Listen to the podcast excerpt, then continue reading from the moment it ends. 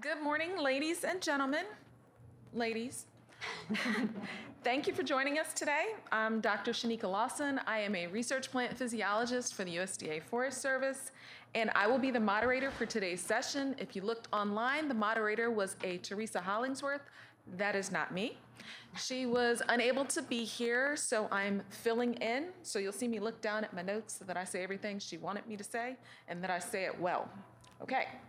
So you can read her bio in the conference app if you would like to talk to her later or get more information from her, because she's also interested in climate change and fire as we are. So, like I said, our title is The Effects of Climate Change, Exciting Challenges for STEM Professionals. And we are going to share our journeys and tell you how we became interested in careers in STEM. So first off, I will be talking about myself. Uh, I am a leading researcher in the field of climate change and my impact on tree species. My focus lies in understanding how trees adapt to changing environmental conditions and developing strategies for conservation and protection of vulnerable species. I use advanced D N A sequencing, I use bioinformatics, molecular biology, basic physiology to investigate genetic markers and physiological markers in trees as they respond to climate change. My research aims to uncover crucial insights into tree populations' abilities to adapt and to inform conservation efforts, and I'll tell you a little more about that later. As a research plant physiologist, I collaborate with interdisciplinary teams and engage extensive outreach efforts. I effectively communicate my research findings to diverse audiences, as we have here, and I raise awareness about climate change and its impact on tree ecosystems. Beyond my research, I actively participate in community service initiatives that promote environmental stewardship among underrepresented youth. Through my volunteer work, I encourage young individuals to connect with nature. I foster their interest in STEAM fields, science, technology, engineering, agriculture, and math. And I work on those efforts related to climate change and environmental converse, conservation, as I mentioned before. I received my bachelor's at Morgan State, which is an H B C U in Baltimore. I received my master's in, yep, biotechnology, biodefense, biological weapons from Johns Hopkins University, also in Baltimore. And I received my P H D in tree physiology and genetics from Purdue University not that long ago. I am also this year's Women of Color in STEM Community Service Award winner, so you will see me at the banquet on Saturday night. Next up, we are going to talk about our panelist, Jennifer Croft. She is on your far left. Jennifer has been with the Forest Service for twenty-nine years in fire and aviation management. Her work history includes assessing high complexity landscapes, evaluating workforce capacity, and assisting practitioners with continuing education. She is currently responsible for national level hazardous fuels policy, protocols, and strategies for implementation. Jen has been working with tribal nations to expand workforce capabilities, incorporating indigenous knowledge into national forest management plans, and striving to restore the health of our ecosystems. Jen uses her fire qualifications to stay in touch with the field and participate in large fire events. She has a bachelor's in forestry from Washington State, a master's in national resource, um, excuse me, natural resource management from Utah State, and a graduate certificate in environmental policy. Next up, we have panelist Doctor Naomi Plaza. She's on the far right. She's a materials research engineer at the U S Forest Service Forest Products Laboratory in Madison, Wisconsin. Her current research interests include the development and implementation of novel characterization, characterization, stay with me now, techniques using X-rays, light, and neutrons to study nanoscale mechanisms needed to make durable forest products. Who knew? She's basically an astrophysicist. She's an honorary adjunct persist- professor at the University of Puerto Rico, Mayagüez, Material Science and Engineering Program, and an honorary research associate of the University of Wisconsin Chemical Engineering Department. In twenty twelve, and we're going to list some of her awards, she was the recipient of an N S F Graduate Research Fellowship, selected as a graduate engineering research scholar. In twenty fifteen, she was selected as a Robert E. Dougherty Composite Panel Association scholar, awarded a Department of Energy Office of Science Graduate Research Fellowship, and she was able to continue her neutron scattering studies at Oak Ridge National Lab. If you've heard that name, that's because it's amazing, and that's a really, really big accomplishment.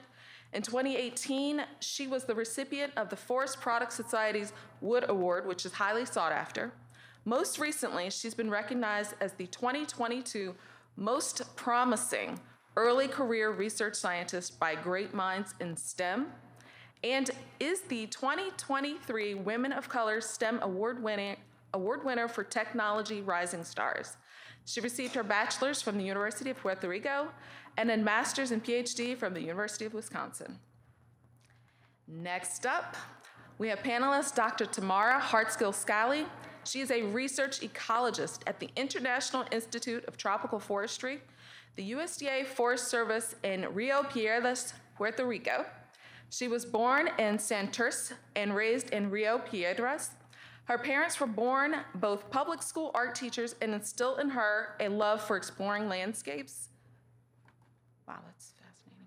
Her research combines geographical and botanical perspectives with ecological approaches. She emphasizes tropical forests and freshwater ecosystems. Research projects by Doctor Heartsill-Scalley focus on riparian forests, streams, wetlands, and long-term monitoring of tropical forests. In fact, where she works, they have the longest recorded history of tropical forests in the world. Her time is divided between conducting research and being a mentor to students. She is cooperatively organizing a database for Caribbean foresters, a project that includes foresters, researchers, educators, and conservationists from the Caribbean region. Her collaborative works aim to disseminate knowledge about landscapes and have been recognized by the U S D A Forest Service Chiefs Award in twenty thirteen for Open Space Conservation, the U S D A Forest Service Wilderness Legacy Award in twenty fourteen, and International Association of Art Critics Award in twenty fifteen for Best Collective Exposition in the Puerto Rico Museum of Contemporary Art, which means the forest science. If you're interested in being an artist, we still have a place for you here. She has, ooh, wow. Her installation piece was titled Sound Circles and Immersion.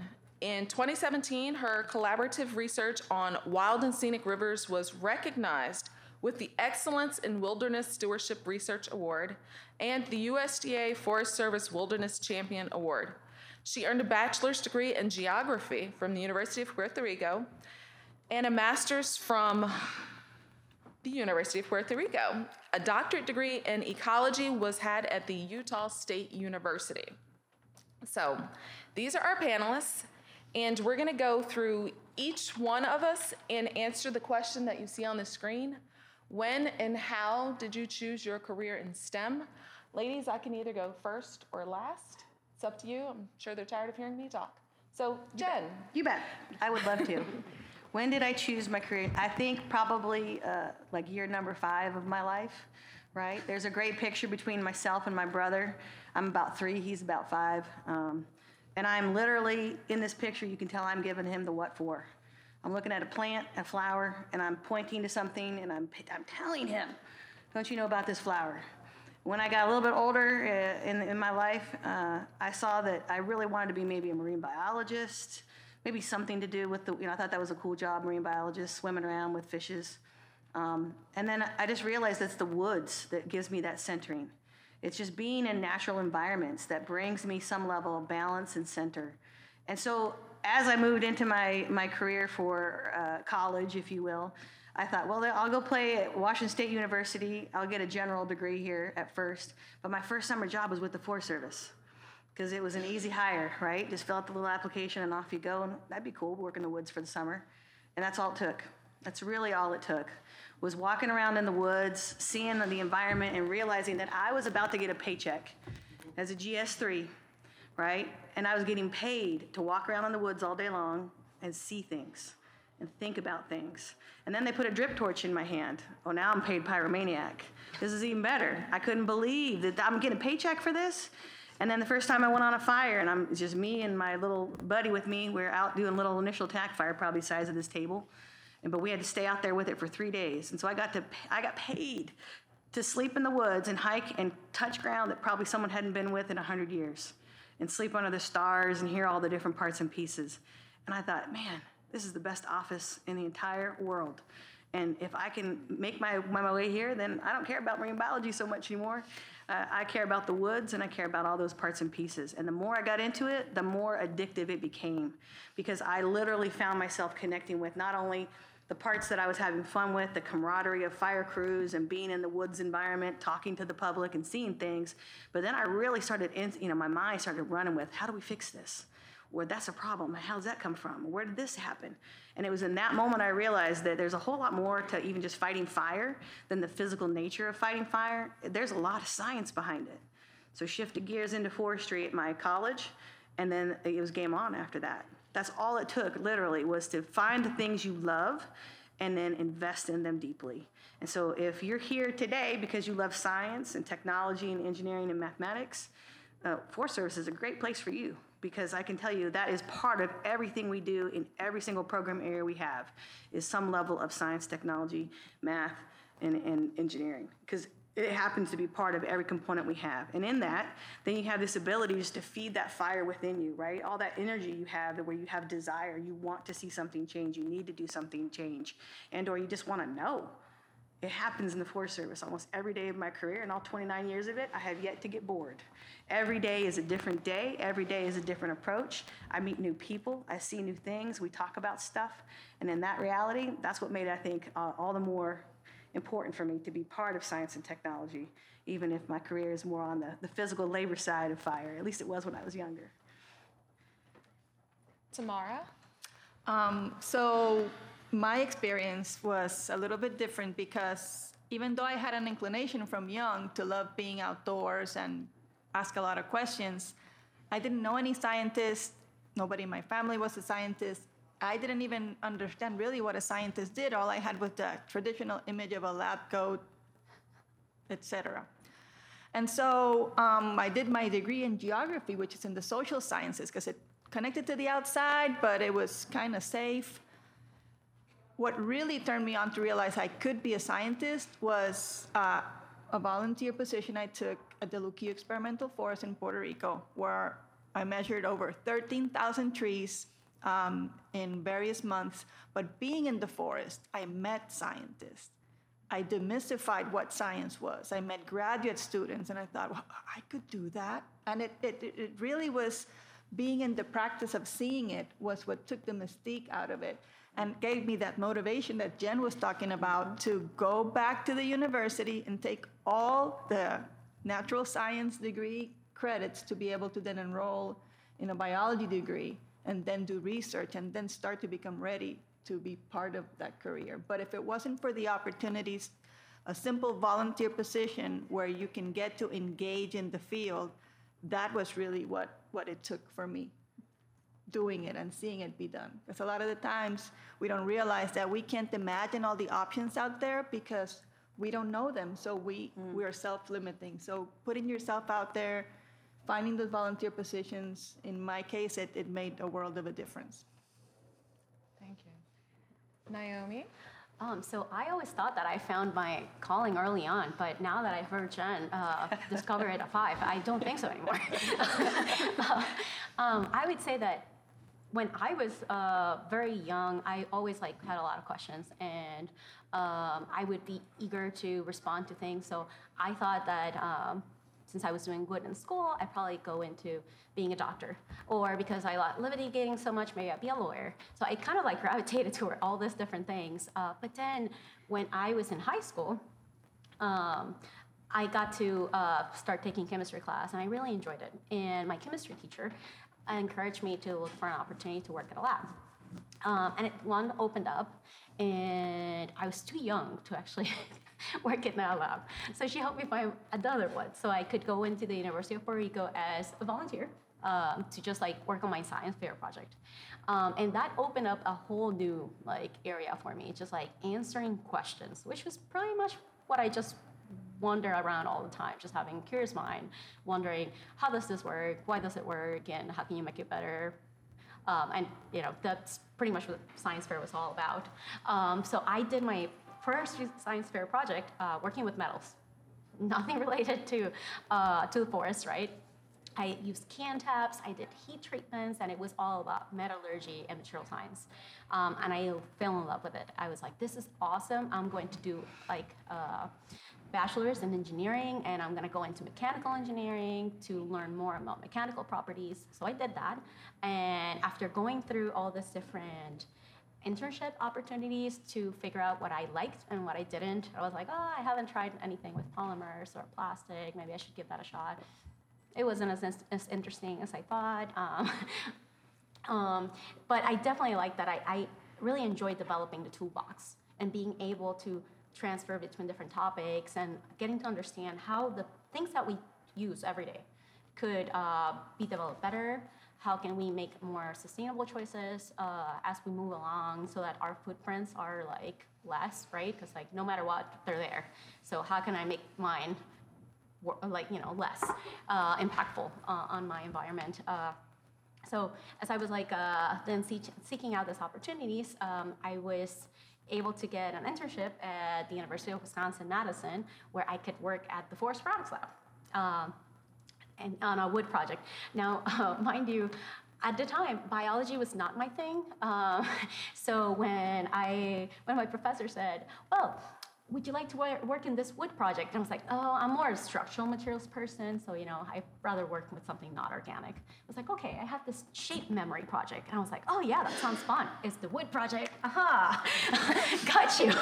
Uh, and I, I tried it for that summer and I fell in love with it. I mean, like there were so many challenges. You would have thought that for a material that's been, you know, it's for centuries around, we would know everything about it, but no, it was like all these things that we could now really understand so that we can really reach its full potential.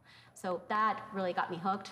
I went to Madison, uh, moved from Puerto Rico to Madison uh, to go for grad school and ended up staying. Um, and after a pathways opportunity opened up, I was able then to join the lab uh, as a student working on my PhD and eventually convert into a scientist. Thank you. I just have one question before I get to my bio. Can you tell them a little bit about what a Pathways program yeah, is? Yes, so Pathways um, is this wonderful opportunity where you can uh, apply for a student internship position um, at a couple of different labs, couple of different stations, at pretty, pretty much anywhere in the Forest Service. Um, they'll have different opportunities where you can t- work on your degree and at the same time gain experience in the federal uh, system, figure out if this is a position you're interested in. Um, some of them will have options to uh, to rotate in different ones, like the presidential fellowships uh, one. Um, and there's also recent graduate opportunities. And then what's really neat about it is that once you finish your degree, sometimes you're presented with the option of converting into a full position. So while everybody else is figuring out what they're going to do, you might actually have a job. uh, and you can start that and like can really help you jumpstart your career. So stay tuned, go to into U S A Jobs. Um, I hear that there's a lot of uh, options open now for engineers. So that's a great way to, you know, really get exposed to a, a new field. Thank you.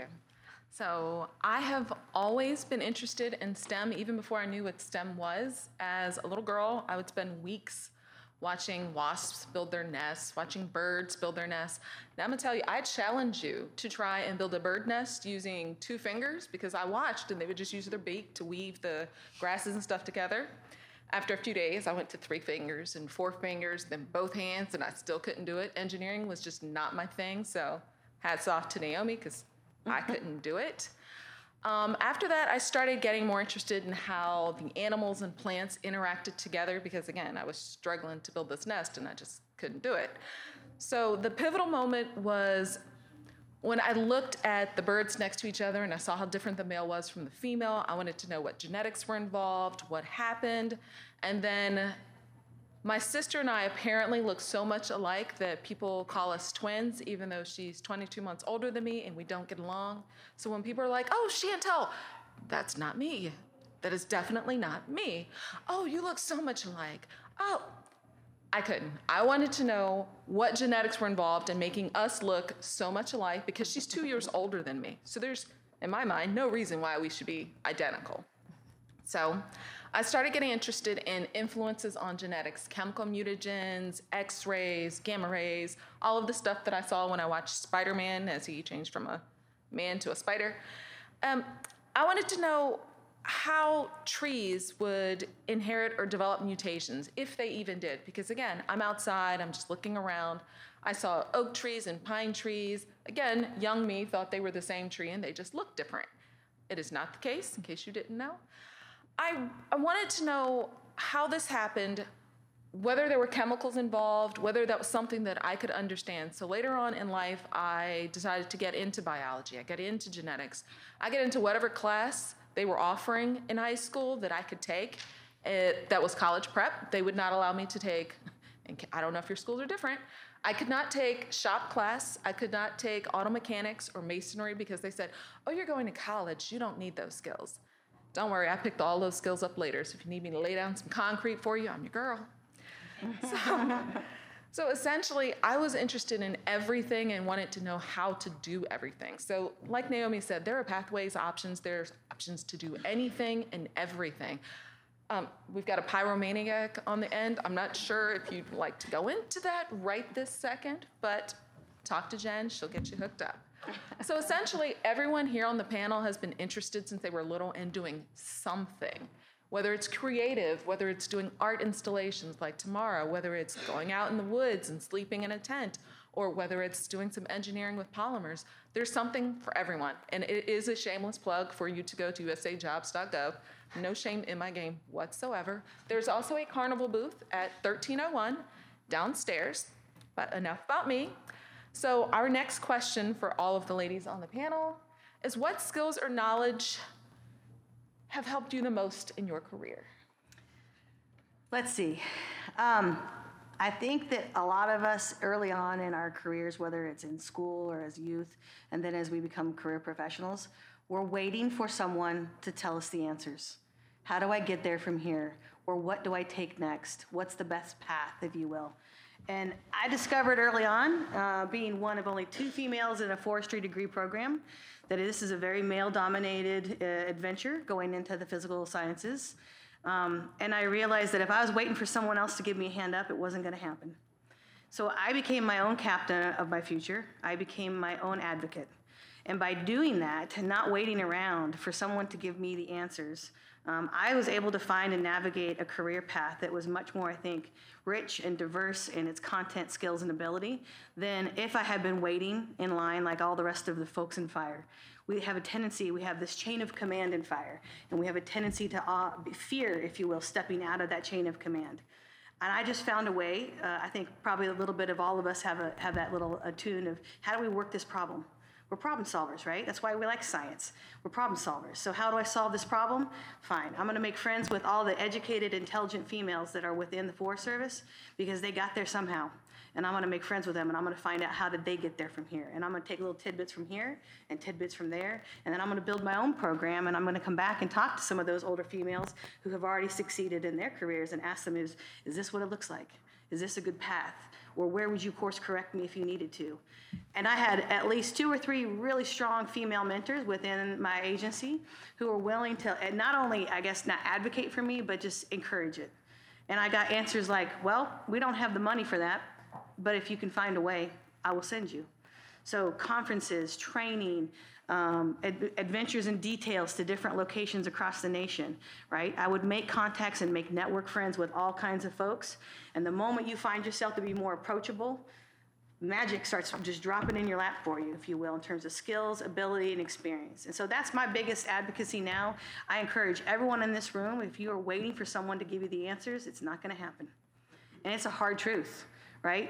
But if you seek the answers out and you network with all the strong, competent females in this room right now, I can guarantee you, you're going to go places. Because collectively, when we add, it's a force multiplier when we add our energies together. And then magically, even today, I've had conversations with my partner here. We're already talking about making plans for me to go to El Yunque and Puerto Rico and Dominican because we're seeing fire problems emerge in the Caribbean that have not existed before. So it's these kinds of partnerships and networks that career, it, that's really, it's not, it's not did you get an A in class, did you do all the, you know, check boxes and T's. It's more about relationships, networks, and being your own captain of your future. Do not let anyone tell you you will not be the rising star you are. Oh, wow. Tamara? Well, well said. I need to take a take a deep breath. Um, so, you know, we, we get into these careers because we we are inquisitive, we're curious, but at the same time, we have to be self-taught in a way. We take classes, but then we need to continue relearning things. One of the challenges as as a scientist, which is, uh, I feel super privileged to have the job I have, but at the same time, I have to keep up with technology. So um, one of the things that we're finding is that the initial skill sets that got me here now need to be incremented. For example, the skill sets that I had of observation, of curiosity, that led me to really be aware of landscapes. A lot of the work I do, I need to think beyond the scale that I'm observing. Did this landscape before used to be a home? Is this a secondary forest? Was there farming here? Have there been fires in the landscape? Is the forest adjacent to urban areas? Is it adjacent to agricultural sites? So those powers of observation that I used before to, you know, do all my work and check that now need to be scaled up. And then beyond that, we're at a point with the development of science that, for example, the Forest Service is the steward of multiple decades of data that have immeasurable value to understand how forests have responded and transitioned to previous disturbances and help us understand how forests are going to react in the future to further combinations of the synergy of the drought with the hurricane.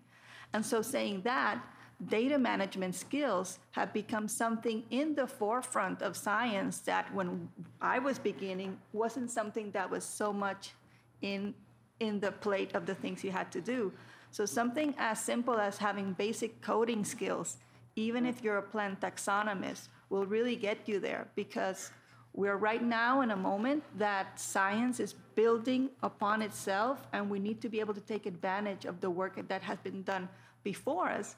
But at the same time, I want to leave all the work that I've done in a readable format, some nerd talk here, in a readable format, so that whatever technologies in the future to access the data and the processes and how I manipulated the data and how I did the analysis can be read and understood by others. Because now I'm realizing that I want to leave things ready for others to use them. And this is happening as we speak. And so to me, that ability to continue learning and, re- and observing what's happening around and shifting your focus, it's it's a skill set that has transformed, but that has remained an important one. Naomi? Yeah, um, I, I'm loving those ideas. Um, I, if I would say, um, what could I add to that?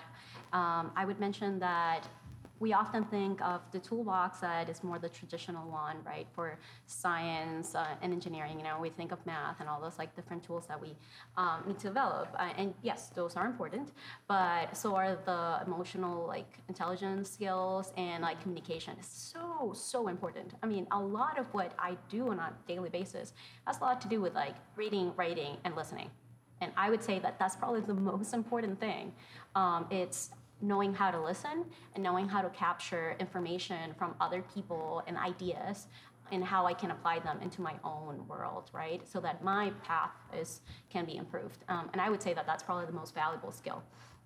The best advice I ever got was from my chemistry teacher back when I was like fifteen. She said, oh, you're so quick and eager to learn and jump the gun. I was like, just take a second. Listen, even if this sounds like something you know, you might just hear something that you don't, you know, and like learn something. And, and I think that there's just so many opportunities to learn from each other, even when you don't necessarily think that uh, we have something in the table. So I, I make a constant effort to try to, like, when I go to a technical conference, go to a session that I'm not really familiar with, or go to a talk that I'm like, oh, you know, this might be useful for us. I don't think that anybody in my area actually knows about this. So I'm gonna go dive in and like learn about some really deep physics like stuff. And sometimes I walk out saying like, oh, this is really useful. And sometimes like, well, this was really interesting. I don't think it'll be useful, but I learned something today. Uh, right? Um, and, and often I, I would talk to uh, our administrative assistants and be like, hey, you know, I need the general audience perspective. Um, can you take a look at this? You mind if I give you like a minute pitch of what I'm doing and why it's important? And you can let me know like if this is, where's the engineering jargon? Did I, did I actually remove it? Because I'm, I'm like not noticing those things anymore, right? Um, So I think that there's so much value in those skills that perhaps are not the traditional ones that uh, we think about. So, thank you. I think we've learned a little about me so far. I'm insatiably curious about everything. If you were here when you saw my bio slide, you saw that I double majored in biology and chemistry. I minored in English, Spanish, and Latin because I thought Latin was insanely useful. Vocabulary development in the English language originated in Latin. So if you don't know what a word means and someone's talking, you're like, mm-hmm. If you know what the Latin roots are, you know what they're saying. And you can, you know, pretend like you knew all along what the word was. So when I started, I didn't start quite as young as the rest of the panelists, knowing where I wanted to go. I started in human genetics. I thought that was the where all and end all because, again, like I said before, I wanted to know why my sister looked so much like me. So after four years of human genetics, then I tried a year of neuroscience, and then I realized that chemical mutagens can induce changes in human beings, as well as plants, as well as animals. So I started getting an interest in mutagens, which led me back to genetics, which led me to tree genetics, which led me to understanding why certain trees could tolerate certain conditions in the outdoors, whether you see trees that are out there in the snow, how do they survive? I mean, I know it's cold, they don't get blankets. What about the trees that are in the tropics? Can you move those trees to the cold weather? What will happen? Will they survive? So my interest more along the lines of, was that the micro scale?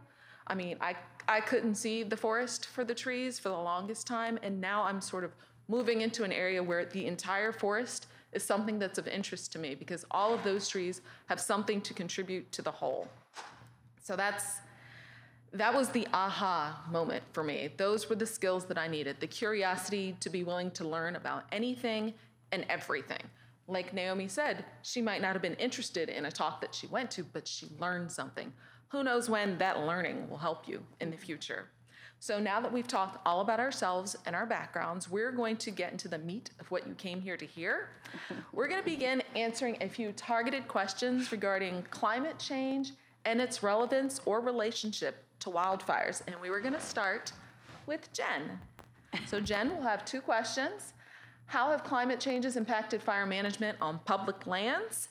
And how does the U S Forest Service address smoke impacts, public safety, and fire risk re- Reduction, yes. Okay.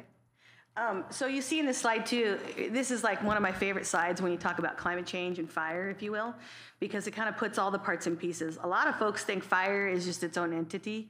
Um, fire is probably the one entity within natural resource management that has its tentacles in everything. Every single arena that we have out there, fire is involved in some way, shape, or form. Because land management focuses around change agents, and fire is probably one of the dominant change agents in that regard. Climate change, as we see increase in temperature and a decrease in humidity, shifts in weather patterns, um, what we're starting to see now from a land management perspective in relationship to fire itself is that our, everything's out of skew, if you will. Right? So our pace and scale of treating the landscape is not inconsistent, uh, it's not with the same consistency that the, the climate change re- relevance is. We're seeing bigger fires than we've ever seen before. We have somewhere in upwards of seventy additional days of large fire growth every season. We went from probably about five months of annual large fire growth to now we're at seven months.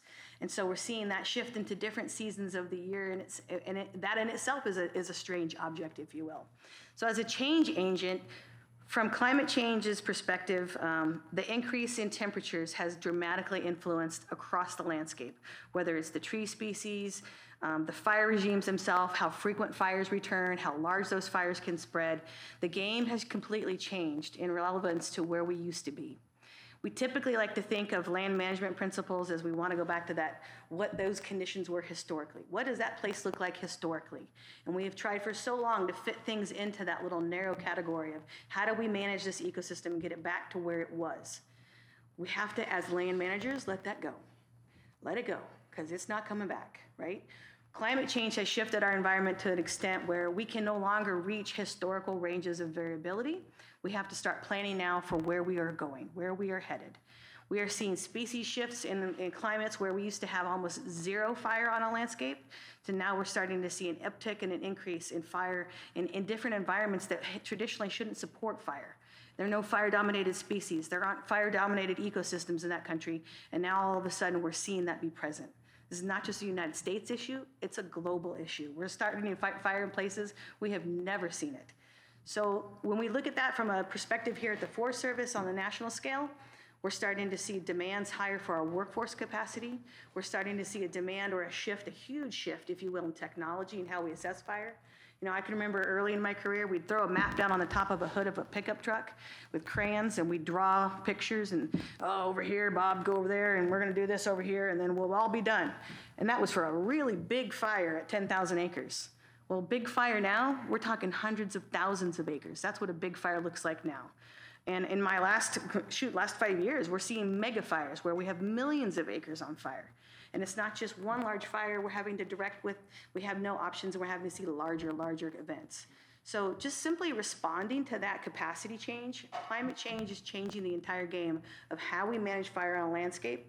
And the tentacles of where fire reaches is in all the other parts and pieces, whether it's fuels mitigation, ecosystem management, wildlife movement, aquatics management, um, all of our technical and te- all of our technology, all the stuff I use as a fire strategist. Um, that's all coming from somewhere, and it's all in the science, technology, engineering, and, and math crew. And so, really, how is it changing? How is climate changing? Changing land management?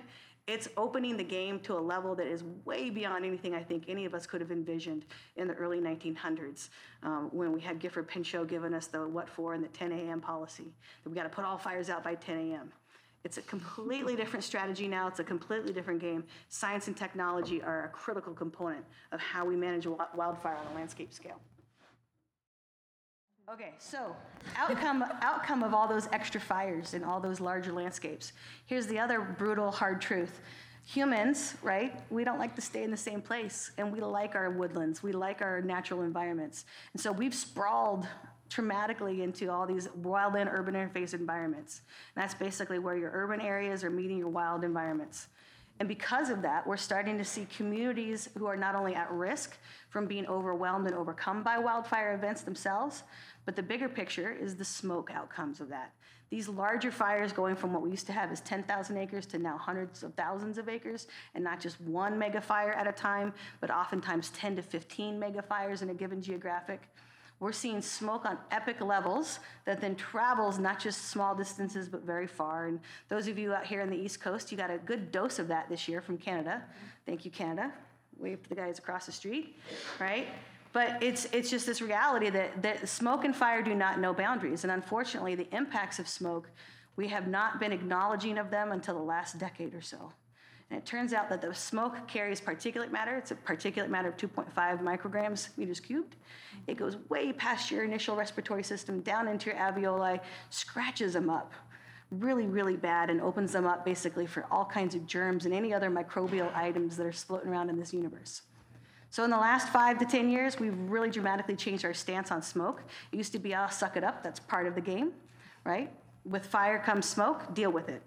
Well, now we're recognizing with air quality monitors, we have the capacity to warn and forecast and look at different communities and say, hey, there's a different community over here full of, whether it's elderly or youth or underserved nations, right? We have the capacity now to recognize where's that smoke going to go, what's the impact level going to be, and how can we help that community prevent and or provide and be prepared for those smoke events, whether it's smoke safe rooms, whether it's getting grants to do treatments around so we can reduce the amount of available fuels for combustion, and or something as simple as just getting HEPA filters and box fans.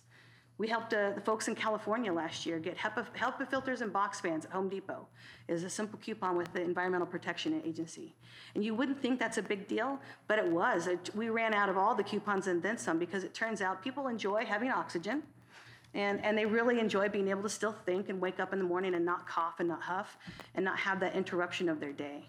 Smoke impacts, on average, ten times more people than fire does. And in the big picture of how that then pans out, we have somewhere between one hundred thirty thousand premature deaths annually on a global level. Here in the United States, we see about six thousand people. And so people who are perfectly healthy in hazardous smoke conditions see their hearts getting worked out, and their hearts say, I'm out, peace, and they're gone. Not because they weren't healthy, not because they were struggling, but because they had a pre-existing genetic condition that then was then provoked by that hazardous smoke in itself. So it's not just our elderly, it's not just our kids or our pre-existing conditions with diabetes and, and asthmatic issues. It's the perfectly healthy folks in this room that we're starting to recognize we have to be prepared for. We have to incorporate their, their concerns and then prepare their communities for the inevitable, because fire's not going to go away. That's the one thing that's not going to change. Fire is only going to be, continue to be a problem, if not a bigger problem, which is why we're trying to attack it now with the wildfire crisis strategy. It's going to take all hands in this room to make this work. This, the perspectives of the map on the hood of a car aren't going to cut it anymore. Now we're having to deal with all the various avenues that fire has its webs in. Thank you, Jen. I mean, that was humbling to hear. Next up, we have Naomi, who's going to answer two questions about how does forest products research help support sustainable forest management, particularly when thinking about climate change and smoke? We'll start with that one. Um, yeah, so I think the forest products research connection and perhaps the conservation practices are not something that you may seem like as a direct connection. Um, but I think that our research really can help incentivize how we use uh, those resources more sustainably, more mindfully, um, so that we can find uses for the stuff that usually wouldn't have like uh, high value. So it's easy to think about those forest products that are more traditional, right? Like the timber, the high value wood that we can use in like uh, buildings, furniture, or other traditional products like uh, paper cups or uh, things like that. But um, we can also find new uses for some of the low value biomass that would otherwise just burn in a, in a fire. So we can like help uh, those like forest thinning practices or things like that. Um, so that there's new local bioeconomies that can like use those things, and you, we can also help those rural communities like surrounding those areas thrive. Um, and Uh, another thing that we can think about is that it is not just about finding new uses, but it's also about like making those things that we're using last longer. How do we can reuse them? How do we design them so that they're lasting longer in harsher conditions when there's a lot of water in the environment, if you're in the tropics, or when there's a drought? Um, and how do you design something so that it's withstand both? both conditions, you know, like freezing, thaw, and uh, desert conditions, so that like we can use those in uh, different settings. Also, how do we design those things so that they can have a second life? So not just thinking about where it goes, where it ends, but where could it, could it go next? Um, and so it really comes with like a new mind shift about how like we can really be inspired Uh, by all this change uh, that is being triggered around us, and how it's changing then those like sources, um, and how we can use that change so that we can better utilize them moving forward. Thank you. And the second question, what is the role of working forests in a thriving bioeconomy and a brighter future in light of climate change? Yeah, so I think um, I touched a little bit about it, but I'm, I'm really hopeful, uh, actually. I'm, I'm, I'm a very optimistic person, but I am really hopeful. I think that there's just so much opportunities for really having uh, more localized economies where we can like think of uh, developing new things, coming up with uh, using local sources for three D printing things in, in a closer environment, so that we're not having to potentially look at uh, much farther resources that are not available as quickly, so we can have like quick prototypes or, and things like that. Um, and if we can like really develop those options so that they're more accessible to different things, so that they're affordable as well, because often we have thought that uh, green, um, it's better, but it's also more pricey. That really doesn't need to be the chain, like the, the case, right? I mean, we can make those things available and accessible for everyone so that those impacts are long lasting, um, and we can really work on having a more sustainable future like as we move forward for generations to come. Thank you. We will be moving on to Tamara. How do permanent sample plots contribute to understanding climate change in tropical forests?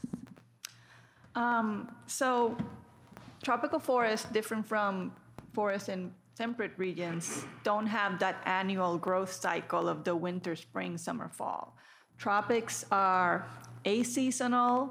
You may say they have a rainy season, a less rainy season, but now we're having dry seasons. And so that has always been a challenge. And so the very simple technology of marking trees, marking where they are in the forest, and going back and remeasuring them over decades. We have some plots that were started in nineteen forty-three, and they are the oldest continuously measured tropical forest plots in the world.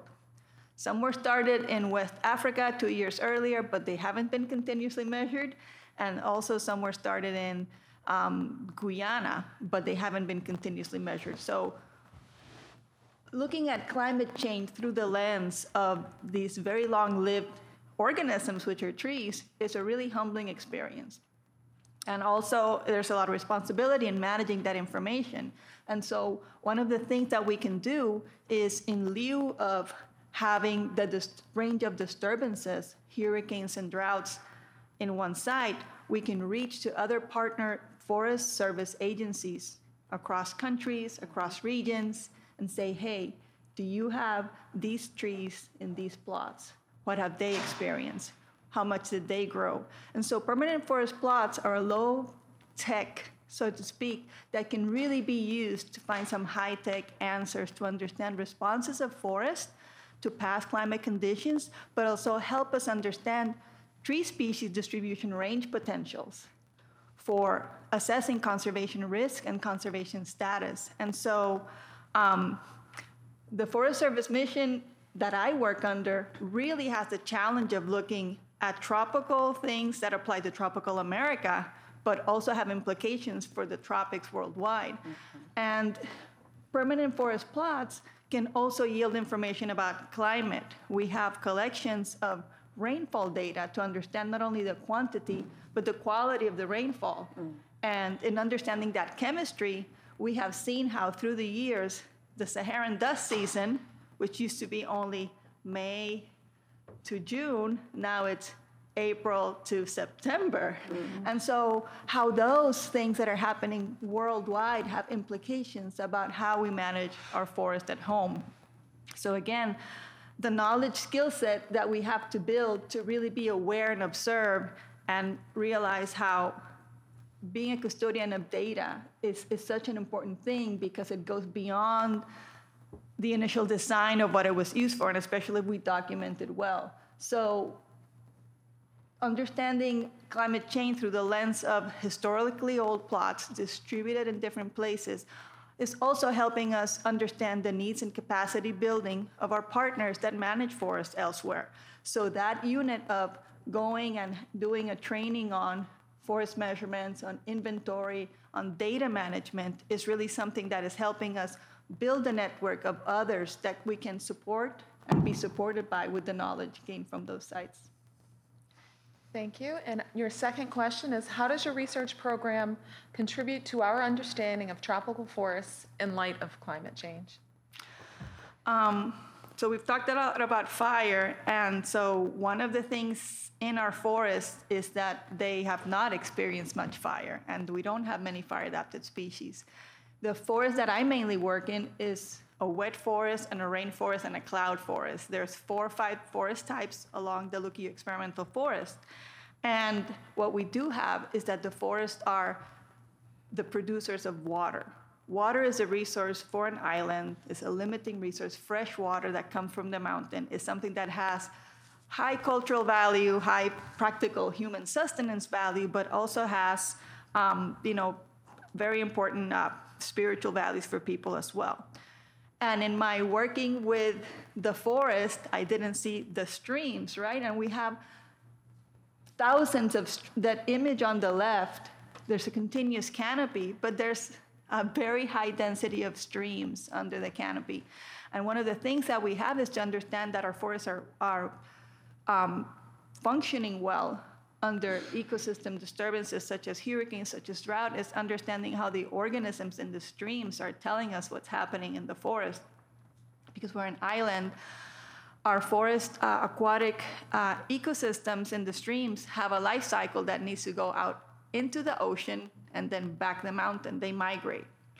And so, you know, everybody knows the charismatic salmon, but we have the charismatic shrimp.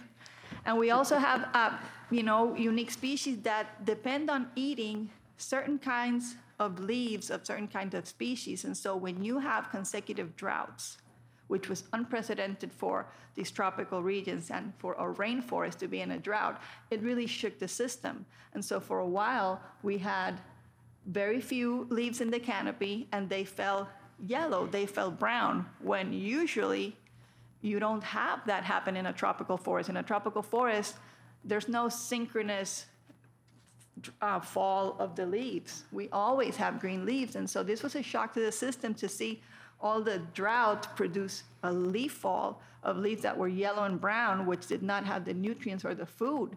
And so that triggered a cascading effect on the aquatic ecosystem, which affected the water quality.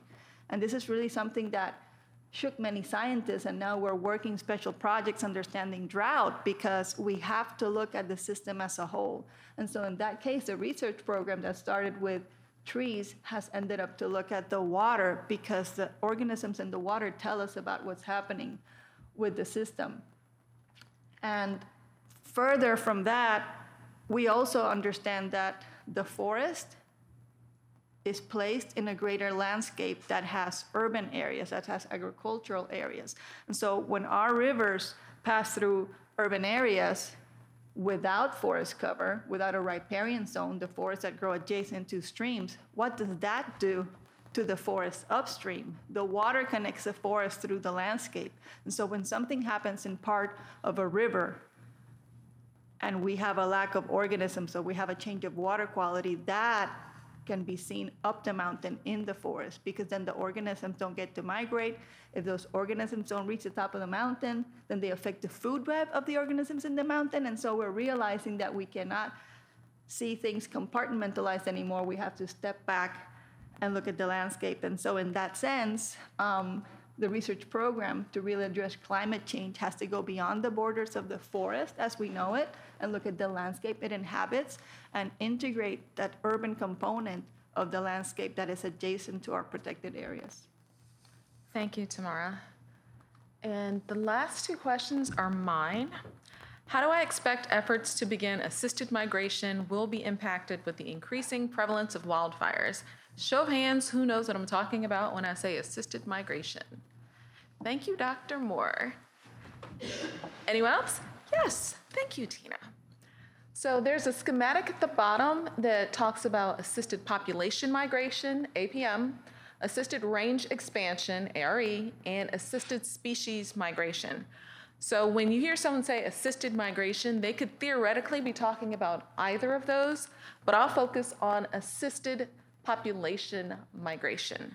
So essentially that means, and I'm going to shorten my remarks because everyone else has done such a wonderful job, that means you have a population of tree species that are happy living in Detroit. They love Detroit, they're very happy to be here, but the climate is changing. You're suddenly getting temperatures that are so far outside the extreme that, like Tamara was saying, the leaves are turning brown, they're dropping earlier, it's affecting the food web. So at the risk of losing those species, you want to round them all up and move them somewhere else. So when you do population migration, you look at the population as a whole and you take everybody and they move to a different location. So what could be the problem behind moving a population to a different location? Rain could be a problem, temperature could be a problem. There could be things that you have not considered that happen in that area that those trees are not ready for.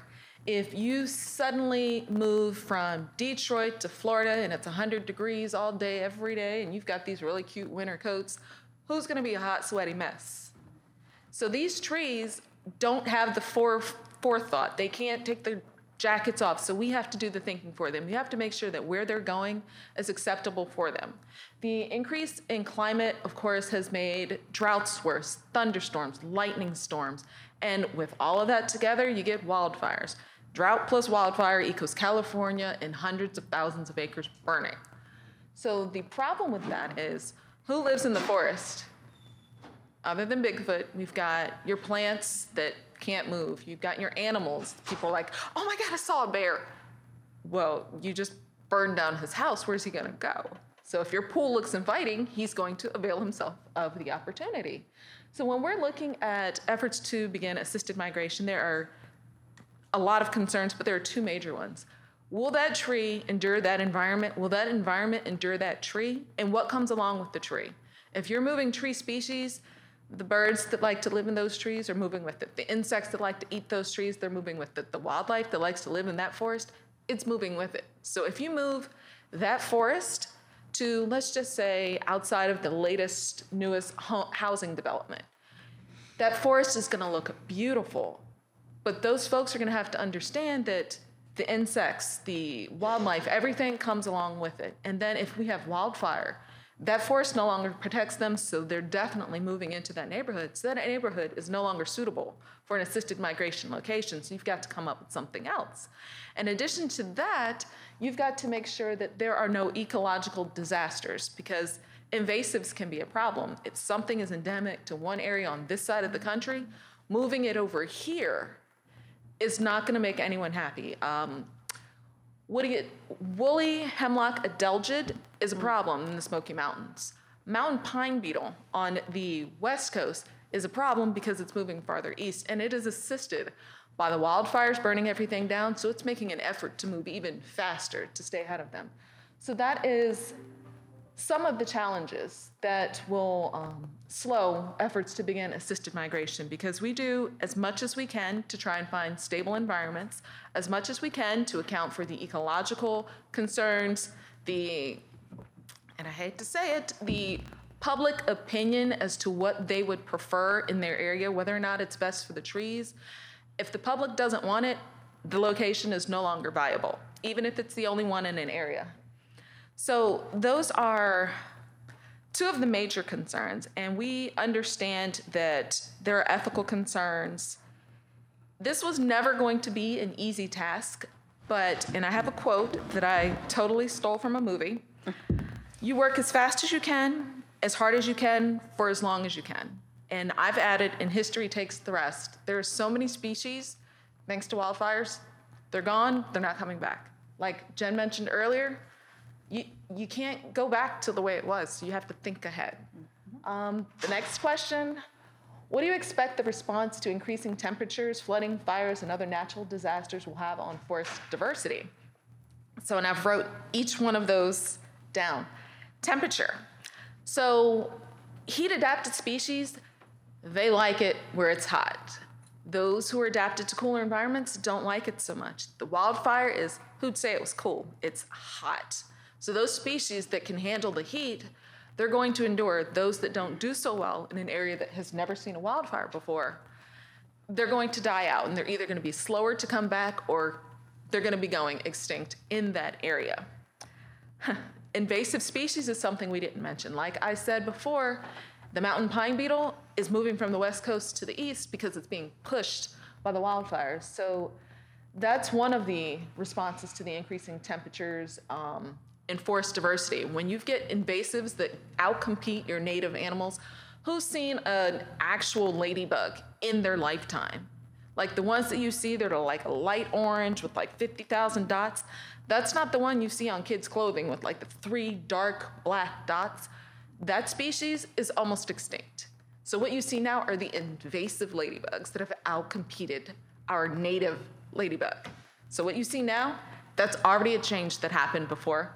I'm just going to say most people in the room were born. I'm not pointing any fingers at anyone else who's seen them.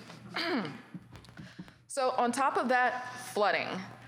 What would happen if you were in, say, one of the national parks and there was a flash flood and your family's on one side and you're on the other and there's this river of water? I don't think anybody's going to try and swim across the river. The water is getting broader and broader.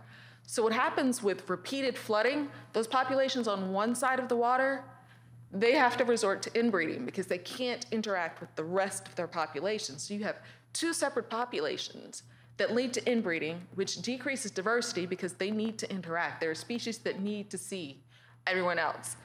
That's going to be a serious decline of your diversity in that area. Um, and I hate to be so negative, but fires. There are like everyone has said before, there are some fire-adapted species. There is a specific species of pine tree that I'd like to mention. It's called jack pine. It's usually Midwest and farther west.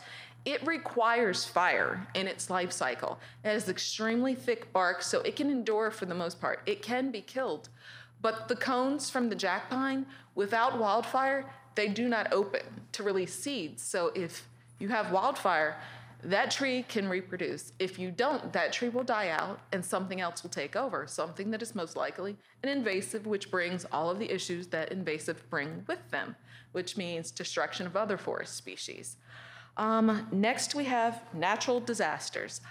Ice storms, thunderstorms, tornadoes in the middle of a forest, like wreaking havoc, just mowing down all of the plants. Like, who's walked through a forest and you see like those little delicate plants at the bottom? They're really cute. They kind of look like ferns and whatnot. Those plants, obviously, they're very delicate. So when you have all of these ice storms, they're the first ones to die. If you've ever left your tomato plants out and you've had a sudden freeze, and you see how they curl up and die. I mean, they're tomatoes. It would it would take an act of God to kill them, but they'll come back. The species in the forest, they will not. So if there are no seeds under the ground, you're going to lose that species. So that's a fire effect, natural disasters. And the forest diversity, anytime that you have a, an act of God, an act of nature, one of these natural disasters, your species diversity is going to be severely affected. It's either temperature, flooding, hurricanes, Katrina, anyone? I mean, it. There are so many effects of natural disasters and, and other events, let's just say that. Um, some are natural disasters, some are campers who realize that if you just, you know, brush something over the fire, I don't see it anymore, it's gone. I'm not sure, Jen, how many fires are started by accidental campers who enjoy the outdoors and then burn it to the ground, but there are things that we can do to look out for species diversity, to look out for the things that are happening in our forests. It starts with public opinion, then it starts with conservation efforts, it starts with volunteering, and like we've mentioned, U S A jobs dot gov, it starts with getting paid to do it. I mean, there's nothing like being out in the woods. Trust me, I'm a lab rat. I spend most of my time, sixteen hours a day, because I want to, not because they force me to, in a research lab. But when I go out, like the fresh air, collecting samples, it's like a whole other world. And like Jen said, it can be the best job in the world. I mean, you get paid to be out there. So I didn't talk a lot about range expansion. So when we talked about range expansion, it's sort of like, if the tree will survive there and you've built like a huge housing development, you've cut all the trees down, if there's an area to put those trees, you can move it into that area of its range. It will endure there. Assisted species migration is you've only got a few of those delicate species, but they'll survive across the water in Canada. You can take them from Kentucky or wherever they are, and if Canada has the right environment, you take that species, you move it, so it gets a fresh start somewhere else. So everything that we've talked about today is all linked, and it starts with you. Thank you for joining us for this dialogue. If we have any questions, there's a mic.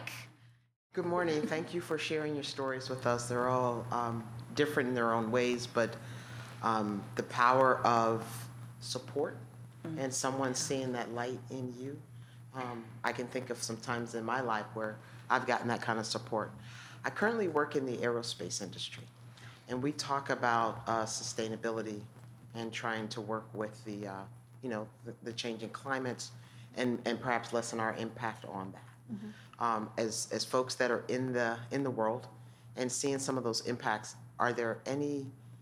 Um, is there anything you'd like to, to our industry to understand um, from from your perspective where we can make a difference um, or to consider as we make our choices for the future? I can tell you from the wildfire side, absolutely. Um, we have a, a huge dependence and or reliance on aerial recraft or aircraft in order to support our organization. We still need the people on the ground to back it up, right? But when it comes to what we've been doing with our retardant aircraft and our, uh, all the other suppression aircraft we have, Um, we're trying to convert, if you will. Sometimes we talk about it as a, as a square peg trying to fit in in a round hole, right? Aircraft were not designed to do what we're asking them to do. Um, and so we have issues related to that from a safety standpoint. But we also have this really traditional mindset. We keep trying to fit or use what we have existing and failing to recognize there's this huge untapped universe in front of us. What else can we do from an aerospace environment, and, and how can we design technology to be more supportive and reduce risk at the same time? So drones in particular, that's where I'll, I would focus my attention to you. Um, we are starting to use drones on wildfire events and for even just our natural resource management. It's an amazing reconnaissance tool. It has a lot of ability. We're doing LiDAR scans so that we can do some monitoring and some evaluation of all those kinds of things. But the technology, it's not there yet for what we're asking it to do. Um, and so we have an entire uh, unmanned aircraft uh, group that's responsible for.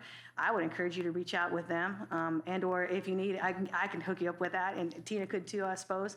Um, but w- we have a lot of opportunity in front of us with technology in general, mm-hmm. and I feel like as a natural resource agency, um, we might have some really brilliant minds, but we need that outside perspective to come in and solve that problem for us. Because I think it's, a, again, it's a force multiplier, right? When we have more diverse opinions, whether it's cultural or ethnicities and or just skill sets and, and academic approvals there, that brings the better answer to the table than the, we're going to use the same approach we did fifty years ago to fight a problem that's fifty years ahead of us, right? And that's where I'm saying from the aerospace side, that, that's where I can see the, the room for improvement in particular. Um, if, I, if I could just yeah. add to that, um, I would say that from the material science kind of like side, uh, there's like uh, this untapped potential. Like nature has mastered uh, so many engineered materials, like functions. Like uh, if you're looking at how to have a self-deployable uh, structure that has torsion, like wood has done that. Like, I mean, wood cells will twist as a function of moisture, like with temperature. And so if we can really look back and uh, Uh, look at that as a source of inspiration as we're designing new materials and stuff like that, I think it's really cool what we could come up with, like to uh, actually address some of those needs. Mm-hmm. So. I just wanted to really briefly add that um, we depend so much on this technology that, you know, aerospace, remote sensing, things that you would never think of. We have just recently remapped, we're able to remap the hydrology. That's all the stream systems in the forest, because we needed to match on the ground geodesic projection, which we didn't have, to the good quality remote sensing, because you can have the best quality one centimeter LiDAR, but if you don't have the geodesic to spread it upon, you're not gonna deal with it. And now we're opening our eyes to that. The stream densities that we thought we had are higher. And this is really a good tool to help us with flash floods, flooding in urban areas if we don't understand how the watershed moves. And the other thing that we're working on testing on is the technology from um, G-Light, uh, G E D I, the acronym, and all these others, is that a lot of the time we make decisions and we try to understand urban forests. How much heat can they uh, uh, buffer? How much water can they buffer in cities? But the images of a canopy don't tell us the truth of what's underground. And now getting technology that can separate, because you can have tree canopies that underneath have cement. And so this is not a true urban forest. And so understanding those subtleties and improving our way to understanding those subtleties from technology that's remote is really going to help us manage better our forest resources, especially in urban areas. Thank you. Well, the engineering question, we're going to need some sidebar time for that, because there is so much that we could be doing better with engineering, whether it's road design, access, egress, all those parts and pieces, not only just the technology, but the actual physical structure on the ground. In terms of what are we doing to address the wildfire crisis strategy, we're increasing our pace and scale and an, on an epic level, right? So we went from two million acres of prescribed fire, now we're sitting at four million acres of prescribed fire. That's just with the Forest Service itself. We're now realizing that we can't operate in a vacuum or a bubble. We have to work with our state partners, our tribal partners. Um, we're, we're expanding across all of our federal boundaries as well, trying to do more collaborative, strategic placement of our treatments, if you will. So we're trying to take care of the problem before it, it presents itself. We're anticipating things like species shift to more dry or drought-tolerant species, and the reality that fire is going to be in places it traditionally was not. Um, we're trying to reduce or minimize the impacts or the effects of hazardous fuel loadings themselves, because we were really good with Smoky Bear and putting fires out. The problem is, is that didn't we took basically the role of Mother Nature out of the system. She was a really good house cleaner. She would clean the house up all the time. And she kept telling us, the kids, clean up your junk, clean up your junk. Well, now she's done telling us to clean up our junk. She's just throwing it all out, right? So we're trying to help undo that process, if you will, by getting ahead, cleaning up our woods, trying to reduce those fuel loadings, provide for habitat and species shifts that we're seeing here. That's what the rest of my colleagues are involved with. And so that combined effort, if you will, between all lands and all hands and all perspectives, that's where we're really focusing and shifting gears. That's what I've seen change in my career. We were a very siloed, very uh, monocentric mindset and, and myopic in our focus, and now we're shifting gears to this whole new world of all the other parts and pieces that are connected to it and, and attempting to work within that framework to resolve the problem itself. So we can anticipate better, we can be more strategic about where we're investment, our, our investments are, and we're anticipating those changes that will then result in more wildfire habits. So that's that's from the Forest Service or the National Land, uh, National Land Management standpoint. From the rest of the standpoint, we hear things like uh, insurance companies making changes. We hear things like other parts and pieces being addressed and or modified for housing structures and or technologies and, and different kinds of boards and different kind of house components to protect the people when the wildfire does show up. I'm Tina Terrell. I'm the Senior Executive for National Recruitment for the Forest Service. I'm assuming you're from an engineering company? Thank you. Reason I say that, for all of you who are sitting here who are dealing with engineering, this area is a focus for you. Mm-hmm. Reason I say that is what John stated. The Forest Service, we are in a transition. And the transition is a lot what John stated, so thank you, John. We need your assistance if you're in the engineering field for us to bring the technology that you have and for us as society to address wildfires. So that's the reason why I have been pushing that we come to this conference and we stay at this conference. Because one, you have that information that can help us address something that has just devastated the West, but who remembers uh, Hawaii had a big fire? Mm-hmm. First of all, fire is everywhere. Thank you for talking. It is everywhere. I, I've been with the Forest Service for forty years. Worked in California. Was just there two weeks last week. If you think it's not going to happen where you are, mm-mm. So I'm just bringing up. This is why the agency, and I am here for the agency to say, we need your help. Because one, as Jen just stated, what we used to do with aircraft, oh no. Second, many parts of the United States of America no longer have a fire season. It's year-round. Mm-hmm. I mean, it is year-round. And I can say that because I have worked in those places year-round. I used to be a forest supervisor in Southern California. On Christmas Day, there was a fire at the bottom of the mountain, and then there was snow at the top. Yeah, for Southern California. Four years ago, there was a fire on New Year's Eve in Denver, Colorado. So I say that because we need assistance. Last thing I'll say, what we're doing right now is we're trying to identify how can we get companies and universities, thank you for saying that, to help us address two things that this panel talked about. Nature's impacting us, that's the science side. Humans are impacting us, that's the social science mm-hmm. side. That is what we need some assistance on, is how, one, we put that message out to all of those who say, oh no, fires, no, no, no. Okay, we live in an environment of not if, but when. So that's the social side. Of course, the science side was mentioned, we need that too. So with the engineering or the science, the agency is saying we need additional assistance as well as, it can't just be us. So thank you for that question because that led into why we are here and will continue to be here to talk about climate change and the impacts of wildfires for what we do with your land, our land. Thanks. Thank you. Ladies and gentlemen, I have gotten my one minute warning and my you need to stop talking warning. So if you have any further questions, we will vacate the room and we will be available right outside the door if you have anything else you'd like to talk about. Thank you so much for coming.